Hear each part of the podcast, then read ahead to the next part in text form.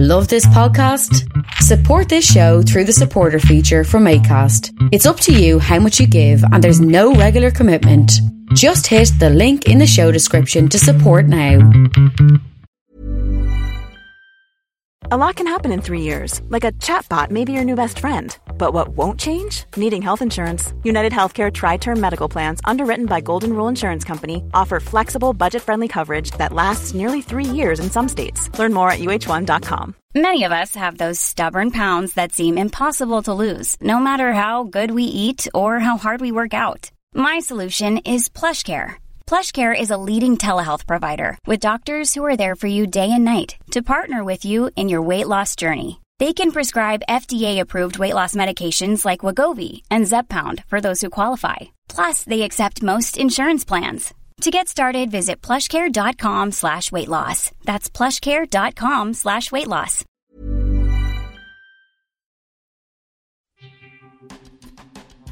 Thanks for listening to Creative Control. Uh, while I have you here, please consider supporting Youth Empowerment and Support Services, otherwise known as YES. Based in Edmonton, Alberta, YES provides immediate and low barrier overnight and day shelter, temporary supportive housing, and individualized wraparound supports for young people aged 15 to 24. They work collaboratively within a network of care focused on the prevention of youth homelessness by providing youth with the necessary supports to stabilize their housing, improve their well being, build life skills, connect with community, and avoid re entry into homelessness. Learn more about how to donate or otherwise support YES by visiting yess.org. Hey, this is Nicole calling from Hamilton, and I needed to let everyone know that I really proudly support Vish and Creative Control. I have for many years, I will for many more, as long as he keeps delivering these amazing interview podcasts. When you hear one of Vish's interviews, you think he's known this guest for years, they're good friends. Uh, but the truth is, he approaches every interview, whether it's sort of up and coming indie artists or established icons or like famous, intimidating comedians with uh, a really deep, genuine curiosity, so he's never met this person, and the same really warm uh, candor, as so he's known them forever. I think it really lends to a great chat, no matter who he's talking to, and for that reason, I think you should throw Vish like what a dollar a month. He's got jokes. The jokes make it worth it. Support Creative Control on Patreon. To make your flexible monthly donation to Creative Control, please visit patreon.com slash creative control today. I'm Visha's wife, and remember, when you name a dog Janet or Timothy, you are dragging humanity down just a little bit.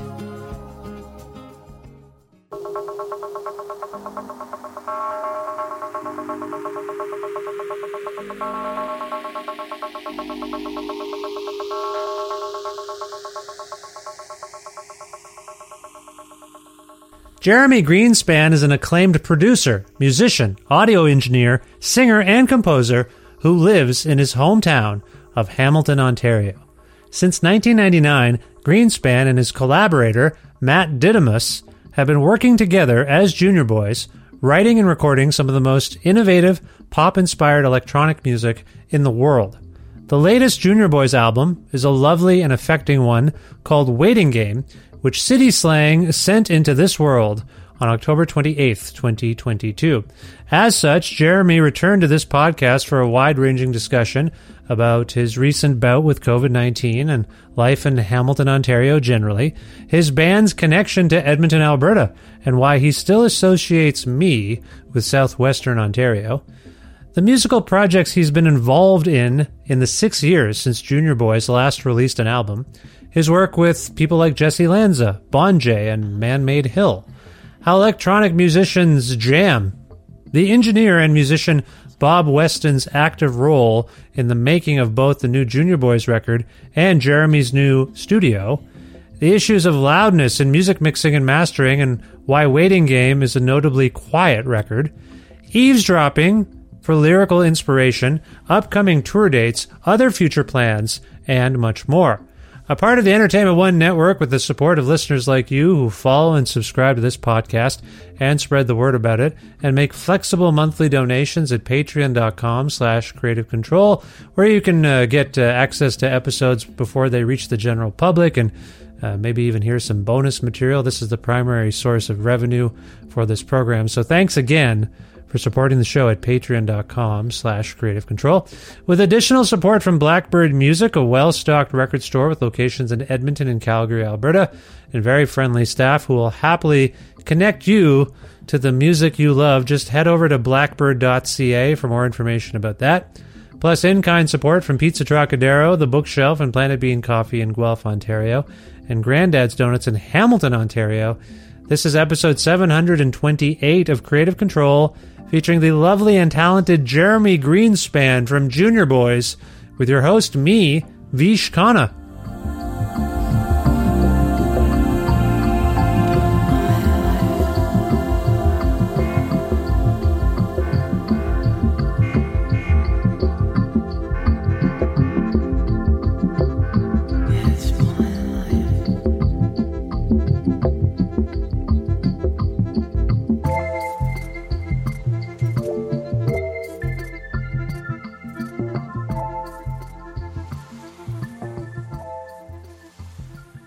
Hi, Jeremy. How you doing? I'm good. I'm fine. Thank you for asking about my well-being. This is a recurring bit that I do on my show now, and I, I feel sheepish about it because I feel like other people feel bad. I didn't mean to make you feel bad. It's just a joke. Was that okay? Is that a bad joke? Sorry, I got cut off there, Vish. I was in the middle of asking you how you were doing, and then something happened with the audio. That's so. This is just it. I think it's all just connection issues, and I'm just being a big jerk every time. I Yeah. should understand. There's problems. I was. It Uh, was. I- Uh, it, it was a pregnant pause, Vish. All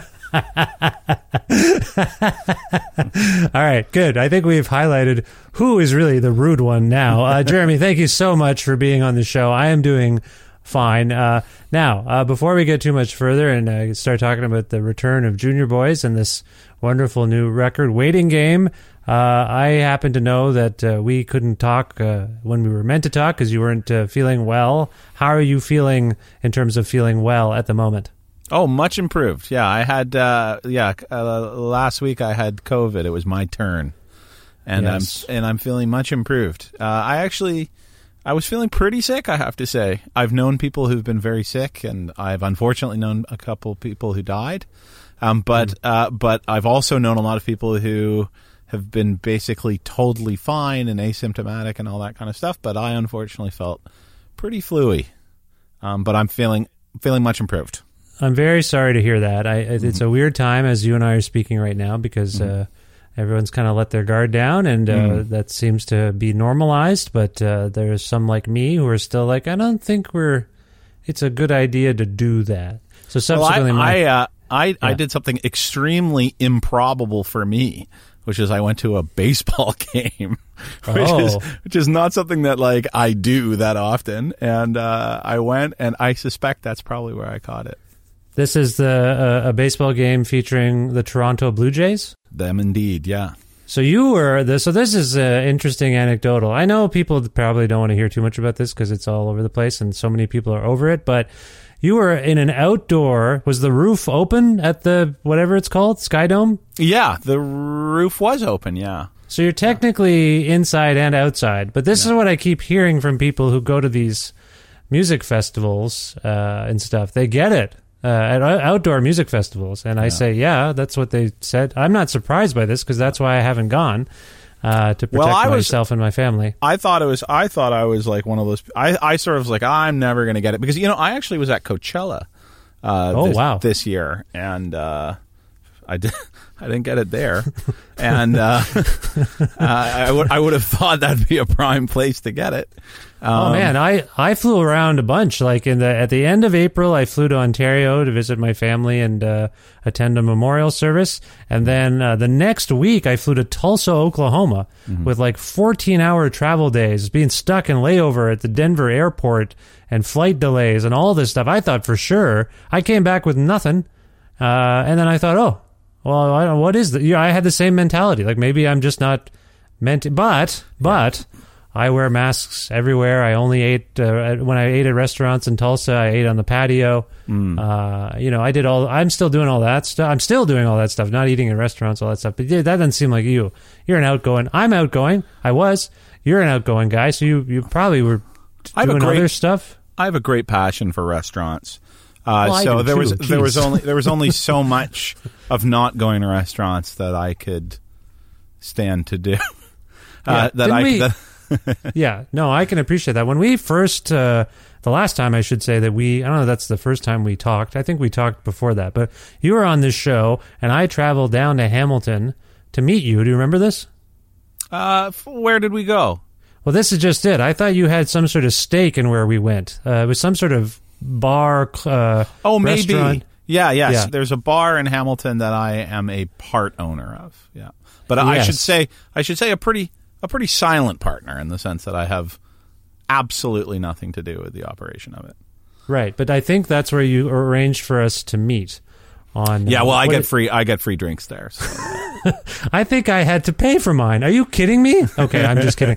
Anyway, no, I remember that. Yeah, I, I like those things too. I'm just I'm hanging back, and Yeah, uh. I'm still as we're speaking. By the time people hear this, I will hopefully have received this new fangled uh, booster shot, the bivalent or whatever it is, and hopefully I'll be okay and Mm-hmm. and still stave this thing off. But who knows what's going to happen? But uh, I assume you, like me, you hadn't been boosted in a long time. Is that fair to say? Since like I hadn't had anything since December, if at all. Sorry, I don't mean to presume you had anything. I, I, did know. have. I had. Uh, I had three shots, and I had. I had all three different ones. So Yeah, same I here. had the Same here. AstraZeneca and the Pfizer and the Moderna one. So I had the the smorgasbord of of vaccinations. And I had the so- that's the exact same thing I have in that exact order. That's what was Yeah. available to me here in Alberta. So I had that, and uh, and then yeah, but I haven't. They just haven't made the fourth shot. Let's call it or second booster if you're keeping So track how- at home. How long have you been in Alberta? I, I just associate you with with Western Ontario. Guelph, Ontario. you mean. Yes, That's- yes. I, I associate. Well, I wasn't going to just say Guelph. I would, you know, I'd include, I'd include Galt.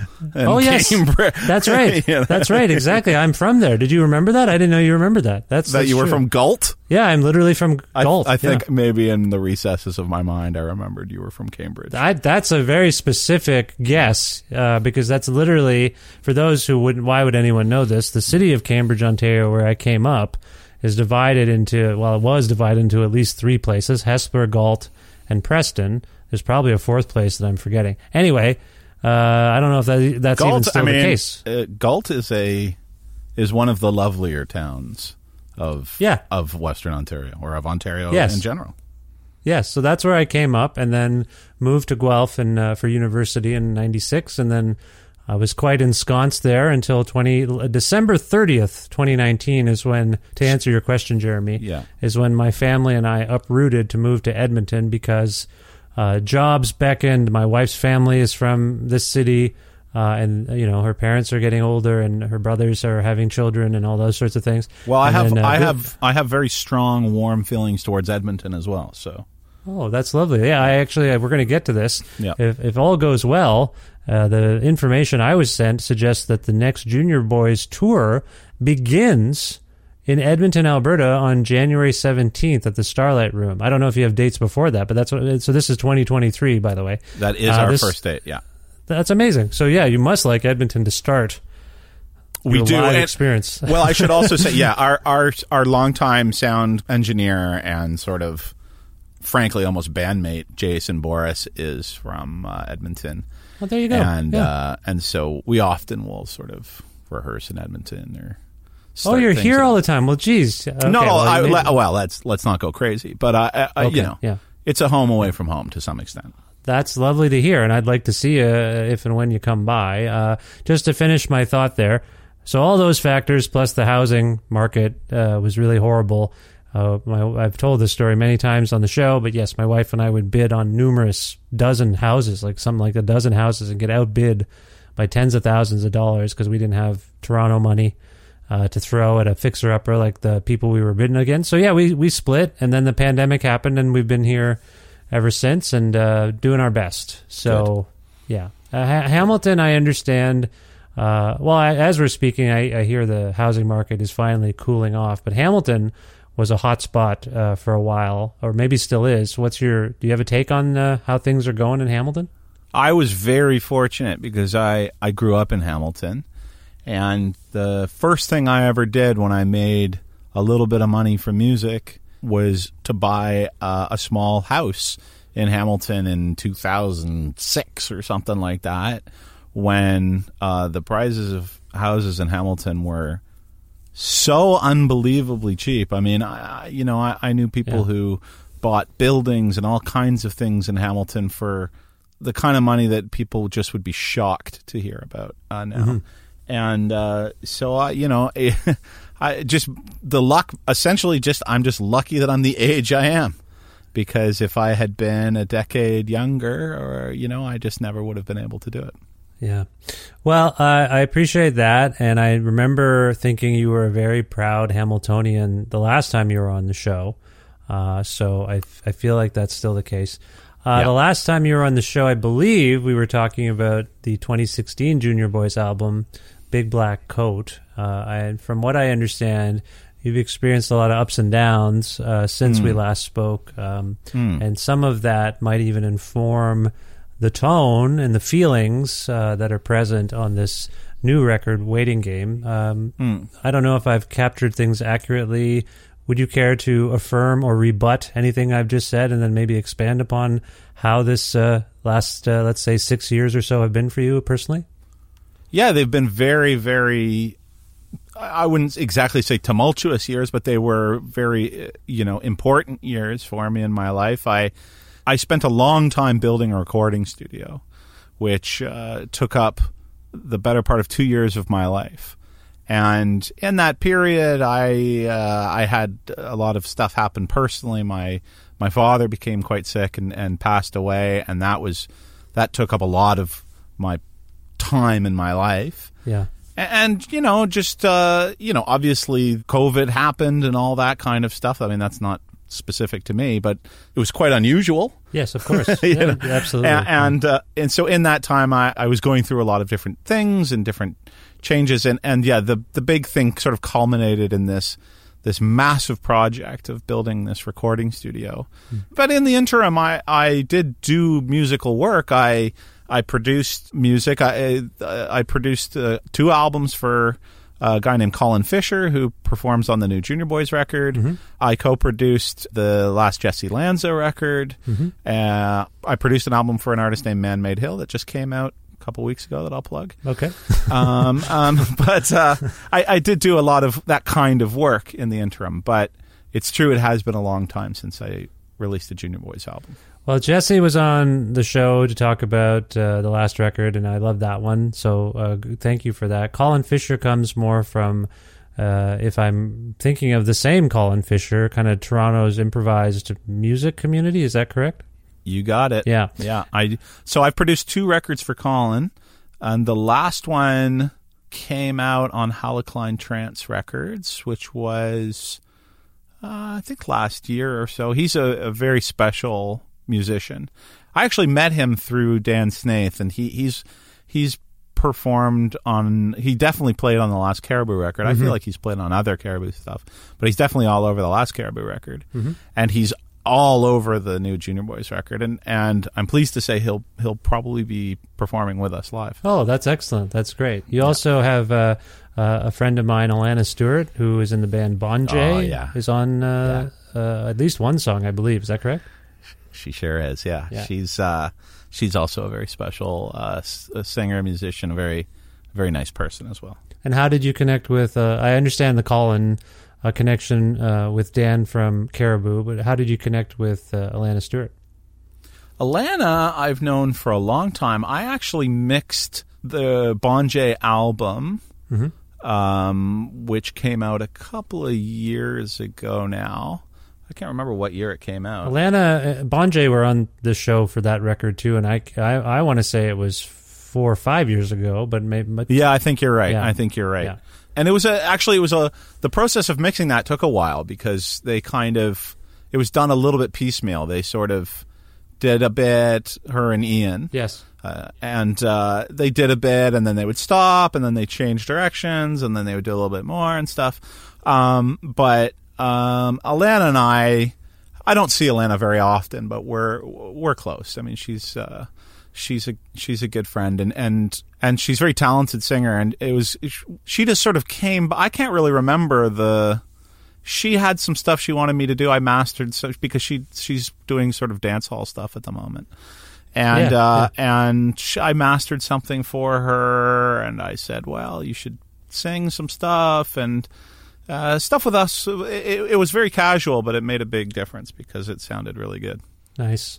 Now you invoked the phrase piecemeal or the term piecemeal there as you were speaking about uh, some of the musical work you've been doing. And uh, one of the things I've uh, encountered in speaking to musicians from all over the world uh, in the last couple of years is uh, some of them uh, are in configurations where it's not that unusual to work separately on aspects of the same music and then share files, send each other things, that kind of stuff, like working ostensibly remotely. This pandemic has obviously uh, been very difficult for people who are used to getting together and jamming stuff out in a room. Junior Boy's configuration, it's not just you, you have a, a collaborator. So, how difficult was it for you and Matt? Uh, to to work on stuff together in this time. I'm sorry, I don't even know. Do you even live in the same city these days? No, Matt has lived in Europe for oh a very long time, about fifteen years, if not more than that. Yes. at this point, and he fairly recently moved to Italy. Ah. So he lives near uh, Torino, Turin, Oh, nice. and uh, he's been there for uh, a couple of years. He was in Germany for a long time. Okay, so so to my point, you guys have had Yeah. to work in this. You guys are kind of on the cutting edge of pandemic work because you've been doing it for so long. Yes, but we don't do we don't really work remotely. As a matter of Oh, I see. Okay. As a matter of fact, what generally happens and how it worked on this album was that Matt was here actually at a, a funny funny enough he was here in January of 2020. So just before the pandemic. And so he came and we basically just jammed for, you know, a month and a half. And then he left uh, around, you know, February or whatever it was.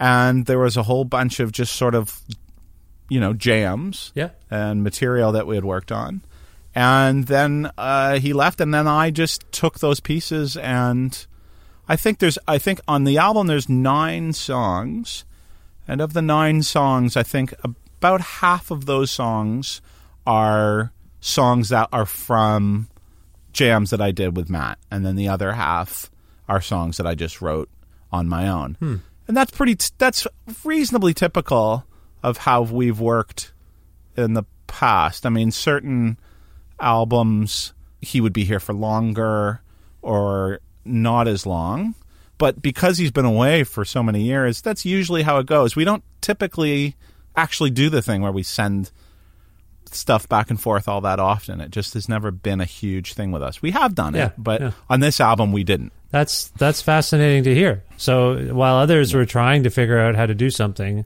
uh, you know, remotely or even within the same city, sometimes I've talked to bands who are like, "Yeah, we couldn't get together, so even though we live blocks from each other, we'd be sending each other parts and sections and all that sort of stuff." Yeah, that, no, that's interesting. Now, for those of us who listen to more conventional uh, rock bands, when we hear their jamming, I think we can kind of envision it. Junior Boys is a particularly electronically tinged uh, entity. Uh, when you're jamming together, when you get together to jam, what are you actually employing to play together in a room? I mean, uh, as far as electronic musicians go, you know, it would be too much to say that we don't use the computer. Yes. Because we do we do use the computer. Yeah. But as far as electronic musicians go, we have always sort of used a lot of outboard equipment that is hardware synthesizers and Yeah. samplers and Yeah. keyboards and that sort of thing. Yeah. So when we jam together, it, it very much is like a kind of typical thing. And this is how I often will start music myself is I just sort of press record like anybody would record on tape or whatever. Mm-hmm. And then I have a bunch of instruments that are like set up in a in, on a mixer or any kind of in some kind of conventional way. Yeah. And then just sort of have a go at it for like 20 minutes. And from that, you sort of then you go to the computer and then you begin the editing process. And really, the editing process and the writing process are essentially the same thing. I see. Okay, so you're you are kind of of the mind in the moment. You are you would say you're composing together, but you're also already like, oh, there's something. I'm gonna. I can't wait to get to the computer to get get to that. Like very very much so. Yeah. Yeah. And at my studio, I have a kind of a writing room and a mixing room, and so uh, especially when Matt was here, it was a lot of running back and forth. Right. And so you sort of are kind of like okay, yeah, you you've kind of got something here, and then you go. And Matt is a very like um, he's very detail oriented in in a sort of obsessive way. So he'll get a very specific piece of equipment or conceptual idea of how to use a piece of equipment and he'll want to like go full throttle on something. So his idea of writing is often revolves around setting up a very specific what we might call a patch or a very specific hardware or synthesizer kind of idea. Hmm. Okay. So there's a lot of it's it's it's not that far from conventional rock music jamming, to be honest. Yeah. Okay. I appreciate that, and I I, I hope that's not uh, a naive question to ask. Sometimes when I'm speaking to guests and I'm not totally uh, familiar with their practice based on the way I've engaged with music, I, I may ask. It's a probably, very probably simplistic questions. No, but it's an easy when you're talking about a like a rock band where there's someone who plays bass and that's what they do. It's a really easy thing to describe. Yes, um, but and, when and, when you yeah. have a and that's also sometimes when describing writing with Matt or writing with Jessy or writing with any of the collaborators I ever write with. it- It's very nebulous when you try to get into the specifics, you know, um, Yeah. because it's very hard to say what someone's role is because ultimately uh, with electronic music there's not usually a guy or a girl or whoever who just is the bass player and that's all they do or whatever Yeah, I, I just had uh, not too long ago. Anyway, I had John McEntire and Sam Prekop on to talk about their new collaborative uh, project outside of the Sea and Cake, and it was just interesting that they they were uh, Sam was commissioned to come to Berlin to play a festival, and he says to John, he says, uh, "Why don't we both go?" And they had no plan. They just set up their gear uh, and improvised, and then that's it. Now that now there's a record, and that's what they kind of continue to do. So, and again, if you see photos of them, it's the exact same sort of. Uh, it's it's all. It seems to me anyway. The pictures are what you're describing: outboard gear, synths, uh, you know, things to manipulate such things, processing, and all that sort of stuff. So yeah, it seems to be more. They they made it sound quite effortless, if I might say, uh, like quite simple. To, I mean, in a maybe in a in a in a modest way. Yeah, we just flew over with stuff and then turned it on and then we went and people seemed to like it. You know, I don't know if you subscribe to that in, in any way. I don't know. I mean, uh, I I mean, I, I don't know th- uh, their music. That I, I definitely don't know the sea. I know the Sea and Cake, which I, I always thought was a really good band. Uh, But I sort of think of those two guys as sort of musician musicians, like you know, Right, Like, they really know what they're doing. You know, Right. Uh, you you're not sure you and Matt fit that fit the bill. I don't know if that level of you know proficiency on an instrument. Let's say. Well, the fact that you took it upon yourself to build your own studio, I think, is telling of something, some self sufficiency and some some belief in oneself. Now, I understand that you employed uh, an American engineer to help you uh, create this studio, but I also know that our mutual colleague Bob Weston, uh, Oh, who yeah. people might know from the band Shellac of North America, uh, uh, and uh, he also runs the Chicago Mastering Service. I understand Bob had a hand in how this studio came about. Is that correct? Yeah, Bob is uh, so. Bob has been my principal mastering engineer for the last oh, I oh, I think ten years or so. I mean, every once in a while I'll master my uh, uh, like if I sometimes I'll mix an album and I'll master it myself. That has happened. Usually it's down to you know whether or not I can afford to have someone else master it or not. But Bob is almost invariably the person I ask to master my stuff. So when you're a mixing engineer, which I've which I do, the person who does the mastering for you is is often very much a big part of your process because they're in some ways the final word. And so I, I'm I'm in fairly, I wouldn't say constant, but fairly constant communication with Bob over certain decision making things. Oh, nice. And uh, and yeah, the the engineer who designed my studio was someone I met because he had worked with the engineer that designed Chicago Mastering Service. Oh, I and see. and so that that's how I got that connection. And a lot of the choices that I made, especially in terms of the mixing of this album, um, because I, I mixed it on tape, which is a bit unusual. Um, and those were that was based on uh, certain conversations that I had had with Bob. this is qu- uh, quarter inch tape, right? I believe is what you that's did? right. Yeah, Yeah, I, yeah, I mixed it onto, and that was that was basically essentially I I came into a, a, a tape machine um, through kind of obsessive uh, looking of auction websites. Oh, I see. And I so I, I I- found a really good tape machine. I was able to restore it, and it was th- through Bob's kind of advice of how to go about mixing, the choice to to mix it on tape, and the choice to mix it using the the Dolby noise reduction system, which I ended up using. Uh, and then we both Bob and I had our Dolby machines modified by the same person, and so we were able to sort of sync up what it is that we were doing on this record. It, it was basically, you know, it was a lot of Bob saying, you know, I really think that this can sound really, really good. Oh, nice. Uh, yeah. And so, yeah, so he, he, he was a, he's been a very important person to me in terms of just being someone who I trust um, because he has great ears. That's, I mean, that's what he does for a living is have great ears. Yeah. Well, first of all, I just want to say for the record that I love Bob Weston a lot. Yeah, he's a great, uh, he's a great guy. I haven't talked to him in a few years, and we don't talk regularly. But every time we're in the same place, uh, it's a really warm.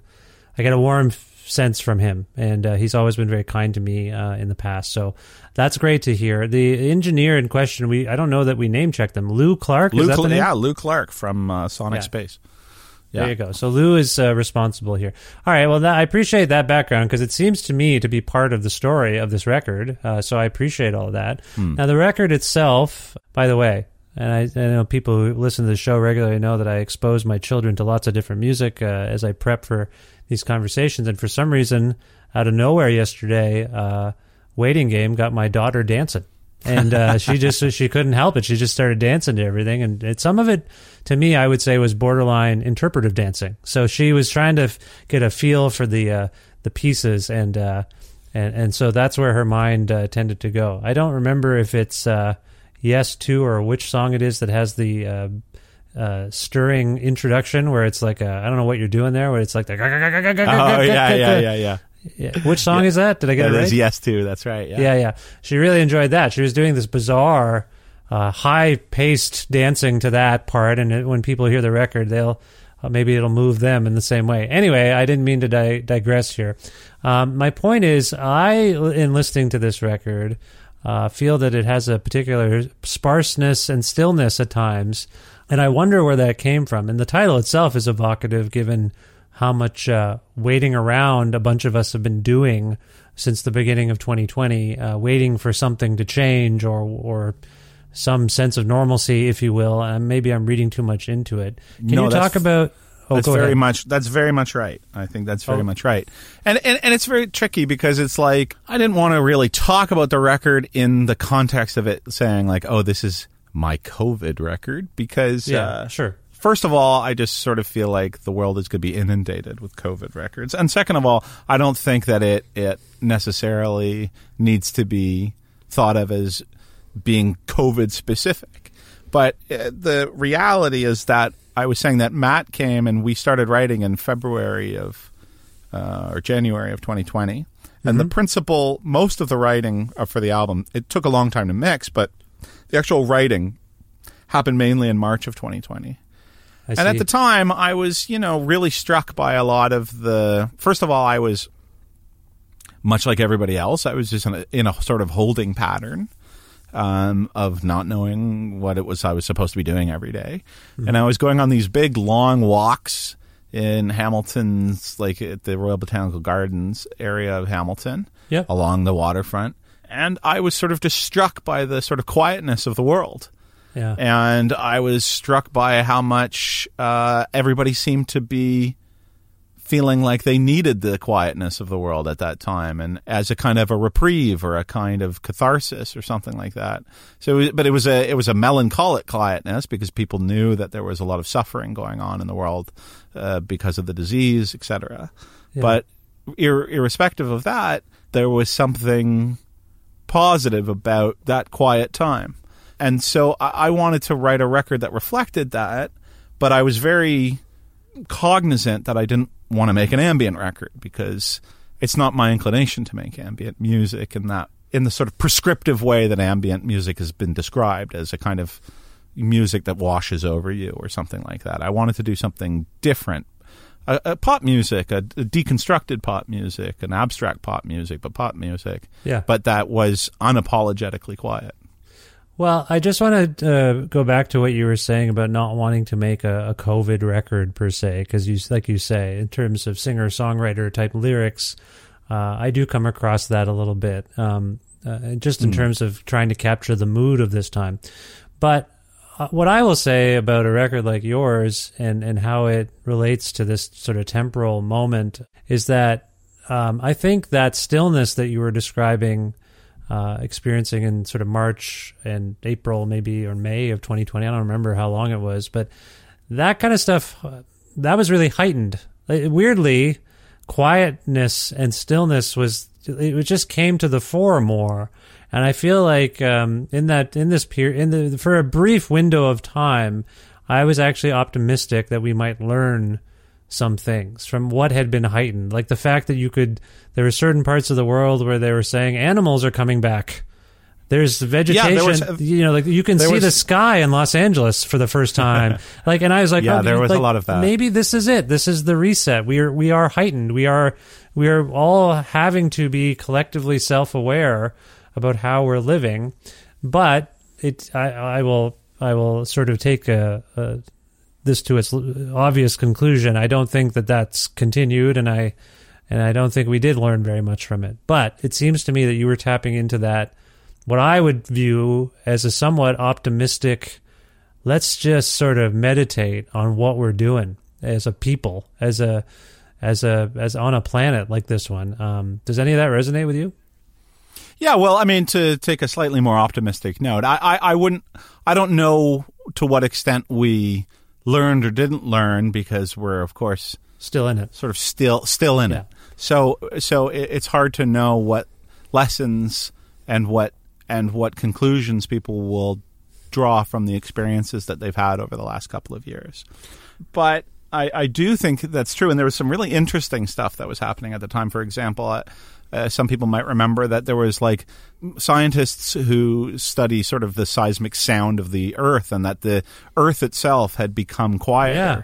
Due to, due to sort of the inactivity of cars and things like that, that was kind of interesting, and um, it, it reflected for me broader feelings that I had about music in general, which to some extent are technical things, but that had to do with the way in which the issue of loudness and the dynamic range of music, that is, the relative levels of quietness and loudness in music, mm. have been somewhat eroded in modern music making techniques. And so, eh, on some level, it was to do with the moment, and another, in terms of the you know what was happening uh, culturally and and and you know, and having to do with the disease, etc. Mm. Um, but also, it re- reflected to some extent uh, feelings I had had about how music is actually made these days. So, I mean, you're vaguely getting into the loudness wars with how mastering is done. And so, in, in, employing Bob Weston in Chicago Mastering Service, I think that's for those of us who know how Bob uh, tends to uh, master records uh, I think using that service and Bob is a bit of a statement against that volume, uh, that saturated sound. Is well, that- we did we did take a lot of pains. Uh, there was a lot of back and forth over the master of this record. It was important, and we uh, this record is a is a is a quieter record than most records you'll hear. Yeah, and we and we did have to do some technical things to ensure that a certain level of limiting didn't happen on the record. But I do think that there's probably a little bit too much made of the problem of loudness being specifically or being entirely a problem of mastering. Fair enough. Because that's because it's not really just a problem of mastering. It, it's very much, I would argue, probably more a problem of mixing. No, I, I than it is, fully than agree. it is a problem of mastering. I fully agree. Um, and, Yeah. yeah. and and is and insofar as it's a problem, is even a challenging thing because to talk about it as a problem means that you see no value in loudness, which uh, is not a position I would take. The problem I see it is the inability, and this is on a technical level, to try and present a not loud record. Right. And so that that is where the challenge arises is how do you present a dynamic record as opposed to a loud record? Yeah. And that is what proved to be a challenge. Um, and it's a challenge mainly because of how music is listened to and distributed and through streaming, etc. Uh, there are technical reasons why it's challenging to make a, a, a less loud or more dynamic record. No, absolutely. Uh, yeah. And then yeah, I can hear that as a listener often, and and often in this process of putting the show together, I'm I get sent uh, mastered waves and MP3s, and as I load them up, I'm like Jesus, like one either something's a complete sausage. Uh, or it's done well, and there's dynamic range, and I can see it. Yeah. And then, yeah. Anyway, sorry. It's. I appreciate what you're saying. Sorry, I didn't mean to cut you off. Were you going to add to what you were saying? Um, no, but I, I, well, I mean, I think that it's one of these. The issue of loudness is one that is so multifaceted, and it sh- and frankly is a, an extremely interesting issue because it's it's interesting, you know, almost philosophically when you sort of think about, you know, what is loudness and what does it mean, frankly, to be oversaturated, Yeah. and then also what dynamic, what it means to have dynamic listening. And there's some really interesting things that you realize when you do some research into it. Um, most of which has to do with the way in which a certain degree of inform, well, a certain degree of precise listening can happen at lower levels, which is sort of counterintuitive. It's counterintuitive to us to think that you can hear better at lower lo- at lower volume. But uh, as it turns out, there is a kind of window, a little threshold of, of volume where you actually hear better at certain lower levels than you do at higher levels in terms of being able to pinpoint specific things. But that's a counterintuitive thing. No, and, And I, so- I appreciate that, and I also think it's a worth it's a jumping off point to an aspect of the record that we haven't covered yet, which is uh, my understanding is that in the real quiet parts of the pandemic, when you would walk around Hamilton, you were more attuned to other people speaking. Other people's conversations were sort of entering your your your ears more readily because the rest of the city wasn't uh, you know droning at its normal pitch. Uh, is that and, and my understanding is also that when you hear these little conversational snippets, they now inform some of the lyrics on Waiting Game. Is any of that accurate?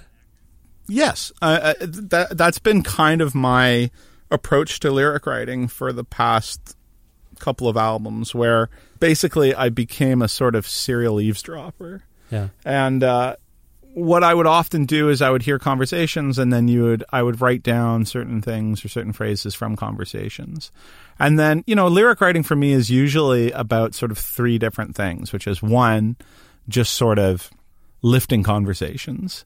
The other is uh as descriptive. So I usually try and sort of create a description of a place or of a time or a thing like that. And then the third is taking those things together and just having fun with language Yeah. um, or Yeah. having fun with words. Yeah. And so th- that th- that's the sort of the the three pronged approach I have to writing lyrics, but very much like, um, yeah, I mean, I guess in this album there are a lot of weird sort of phrases and things like that that I just sort of, yeah, was overhearing because. Because you were hearing so many unusual conversations, Yeah.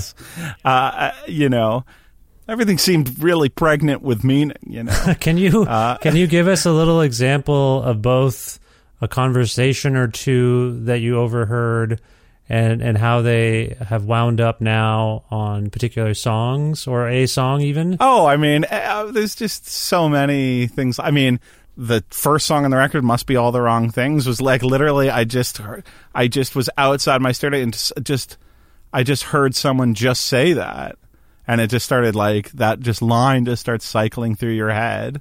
You And you, then it just you heard that with no context? No than- context. Yeah, that's yeah. A, that's amazing. So you're You know, it's funny. yeah, it's it's it's just a weird it's just a weird phrase, and when you start thinking about it as a phrase, it starts becoming weirder and weirder. And so, yeah, I mean, a, a good bulk of my lyric writing often comes from that. Just having a little notebook and you write down something, a little turn of phrase that you think is unusual, or On the one hand, I don't think this is probably that unusual in songwriting circles. Uh, however, I like the notion that you write songs the way an observational stand up comedian might write jokes. Just listening and being immersed with people and listening to what they're saying and doing or watching what they're doing. It seems to inform you in your practice. And I think that's actually a really uh, interesting thing to do when you're making music that is, you know, somewhat. Uh, when, when we're getting into the realm of technology, it's a pretty technological music. I'm not saying in any way that it's cold or clinical, but it is a pretty technologically based music, and you humanize it. I would say by literally bringing this multitude of humanity into your world, into the world of junior boys, by just incorporating their thoughts. Uh, is this too is this too ridiculous a, a sentiment to for you to All- process? all- all good music, I think, usually comes from a sense of play. So uh, you know, I, I think you need to sort of uh, be having a kind of fun time with, especially with lyric writing. If you you can hear somebody struggling. When you can, when you hear somebody struggling through their writing process, it never sounds right. And you have to be able to play. I mean, uh, one of my great heroes uh, who died fairly recently, Stephen Sondheim, um, you know, who was you know one of the great lyricists ever, was always very quick to remind people that lyrics are not poems.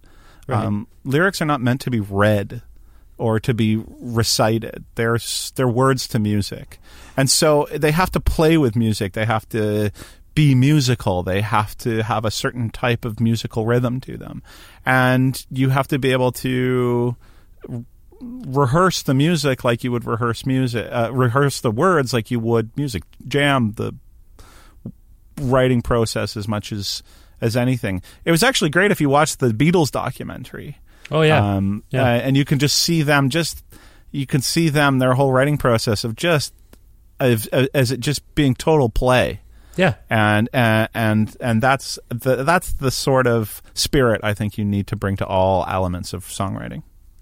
Well, I mean, I appreciate th- these thoughts and these sentiments, and I appreciate you, Jeremy. I mean, this record's great, and I I know that it may not have been your intention to do this, but uh, it, it has a kind of therapeutic quality. I've enjoyed having it in the house, uh, playing in the house. I mean, and uh, I don't know. I find it as much as I can hear a lot of complex emotion uh, that gets me, you know, going to different places. I I also think it has a real uh, reassuring and calm aspect to it. So for what it's worth, I just want to commend you and thank you for for making this record because I, I for what it, for what it's worth, it kind of has helped me uh, just deal with my days a little bit. So thank you. Well, I mean that's the best compliment I can receive is is that if people, if people enjoy having it on, you know, if it can offer some kind of reprieve from the enormity of reality, then that's the best possible compliment I can get. Well, I, I, I mean it sincerely, so I, I'm glad you appreciate that. Now, uh, I mentioned the tour dates that are coming up. What else is, uh, and so people can learn about that, and I'll, I'll link to stuff in the podcast description about uh, the dates that are coming up in January, February, and March, which are taking junior boys uh, a little bit in Canada and throughout the United States as well. Um, so w- we've got that on the brain here. Uh, anything else going on in your world or junior boys' world that we should know about? Not really. I mean, uh, I, I I think as for right now, those are the only tour dates we have scheduled. I know that there is talk of us in the possibly in the summer going and, and hopefully being invited to go play in Europe and stuff like that.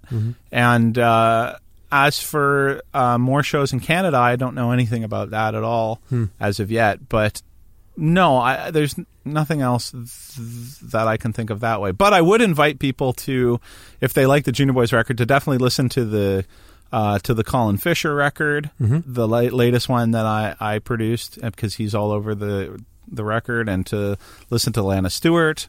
And uh, oh, and I I released uh, an album that I uh, there was an album I produced for an artist named Man Made Hill that I that was released a couple of weeks ago that I really think was a special record, and I, I hope people listen to that as well. Now, who is involved in Man Made Hill?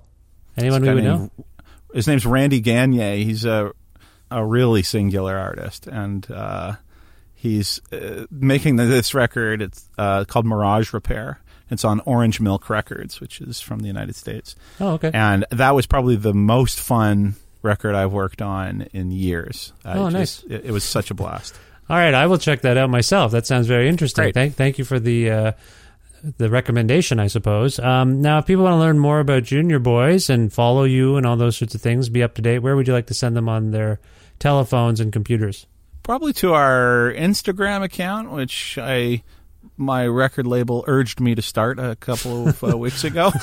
Uh, Junior Boys Music, or uh, our website has uh, juniorboys.fm has all of our tour dates, and you can buy tickets to the concerts there. Okay. But yeah, I, I'm trying to update the Instagram account with with all of the kind of fun information and, and, and with our with the videos and stuff like that. I'm I'm getting hip to it, Vish. Yeah, I'm trying my best with it too. I I, I, I still have it. I'm I'm working on it. Well, that's good. So people can follow Junior Boys. Uh, again, I'll link to various things in the. I've, I've entered 2011. Good job. Yeah. Congratulations. Welcome to 2011, I guess. Yeah. Uh, if we can go out on a song from Waiting Game, Jeremy, I wonder, uh, as we're speaking, uh, the record's not going to be out for a little bit, but as people hear this, the record will be out very soon, if that makes any sense.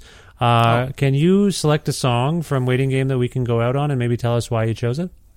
Well, I think the probably the best one to go out on would be the title track, "Waiting Game." It kind of sums up the mood of the record, I think, and I think we're going to do a video for that one. So I, I think we're going to release it as a sort of second single, as they say. Oh, nice. Okay, so and waiting game. By the way, title track at the end of the album, which is I can't think of whether or not that's unusual, but as I look at it, I'm looking at it right now. It seems a little unusual. Usually, the title track might be might kick off the record, might be in the middle. You've got it at the end, so some sort of concluding statement after we've you know the umbrella concept greets us first, waiting game, and then we leave with it on our minds. Is that was that intentional? Um. Y- yes. Thank you for validating my theory. I appreciate Yeah. that because I Yeah. was just riffing there and I didn't even know what the hell I was saying. All right, well, enough uh, enough out of me. This is Waiting Game by Junior Boys. Jeremy, it's always wonderful to chat with you. I thank you for returning to this show, and I hope we speak again. And I'll maybe see you in Edmonton. And otherwise, I wish you the best of luck in the future. Thank you so much, Vish.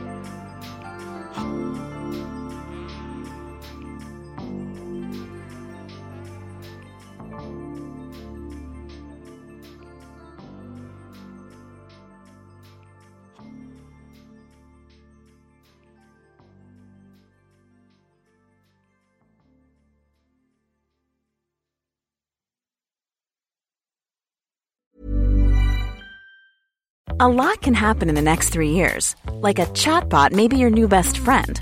But what won't change? Needing health insurance. United Healthcare Tri Term Medical Plans are available for these changing times. Underwritten by Golden Rule Insurance Company, they offer budget friendly, flexible coverage for people who are in between jobs or missed open enrollment. The plans last nearly three years in some states, with access to a nationwide network of doctors and hospitals. So, for whatever tomorrow brings, United Healthcare Tri Term Medical Plans may be for you. Learn more at uh1.com. Hiring for your small business? If you're not looking for professionals on LinkedIn, you're looking in the wrong place. That's like looking for your car keys in a fish tank.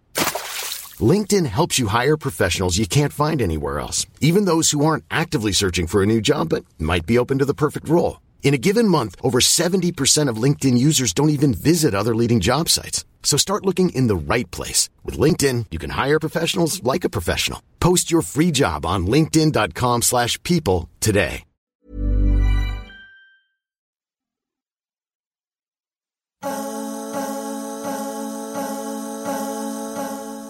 Ah, very nice to have uh, Jeremy from Junior Boys back on this podcast, uh, this time for the 728th episode of Kreative Kontrol, which is part of the Entertainment One podcast network, and it's available wherever you get your podcasts. If you can't find an episode you're looking for, or if you want to learn more about me and sign up for my monthly newsletter, please visit vishkhanna.com.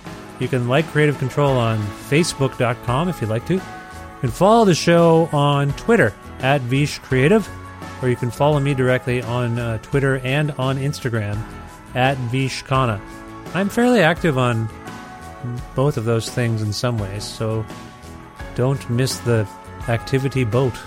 Follow me on Twitter and Instagram at Vishkhanna. Also, please visit patreon.com slash Kreative Kontrol to make a flexible monthly donation. to sustain this podcast. That is the primary source of revenue for all of this work that I put out into the world.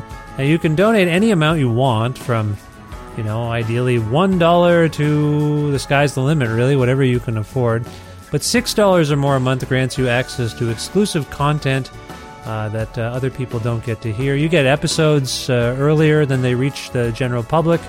Uh, you get bonus content. In fact, there's some bonus content with Junior Boys. There's a little tiny bit of overtime with Jeremy once we concluded this uh, interview and we talked about one of his current obsessions. And so you can hear that only at the Patreon there, $6 or more again at that level. And like I say, you can change uh, whatever your donation amount is at any point. And if you are interested in receiving a Kreative Kontrol t shirt, just message me on Patreon and I'll get you one while supplies last. Thanks again to the amazing Alberta Record Store, Blackbird Music. They have locations in Edmonton and Calgary, Alberta, and you can learn more about them and order things from them at blackbird.ca. Also, want to thank Pizza Trocadero, The Bookshelf, and Planet Bean Coffee in Guelph, Ontario, and Grandad's Donuts in Hamilton, Ontario, for their in kind support for this show. Thanks, as always, to my uh, dear friend Jim Guthrie. He loans me some music of his that I play on the shows a little bit. You can hear him in the background right now if you're listening close. And you can learn more about Jim at jimguthrie.org. And finally, thank you so much for listening to this episode with Jeremy from Junior Boys. I hope you check out Waiting Game when it comes out. If it's not out where you are, it will be soon.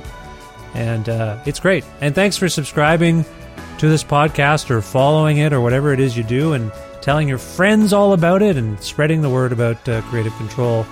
It really does mean a lot and it does help a lot. So thank you. I hope you're well and I talk to you soon and you talk to me soon somehow, whatever. That's it for me. Be well. Bye for now.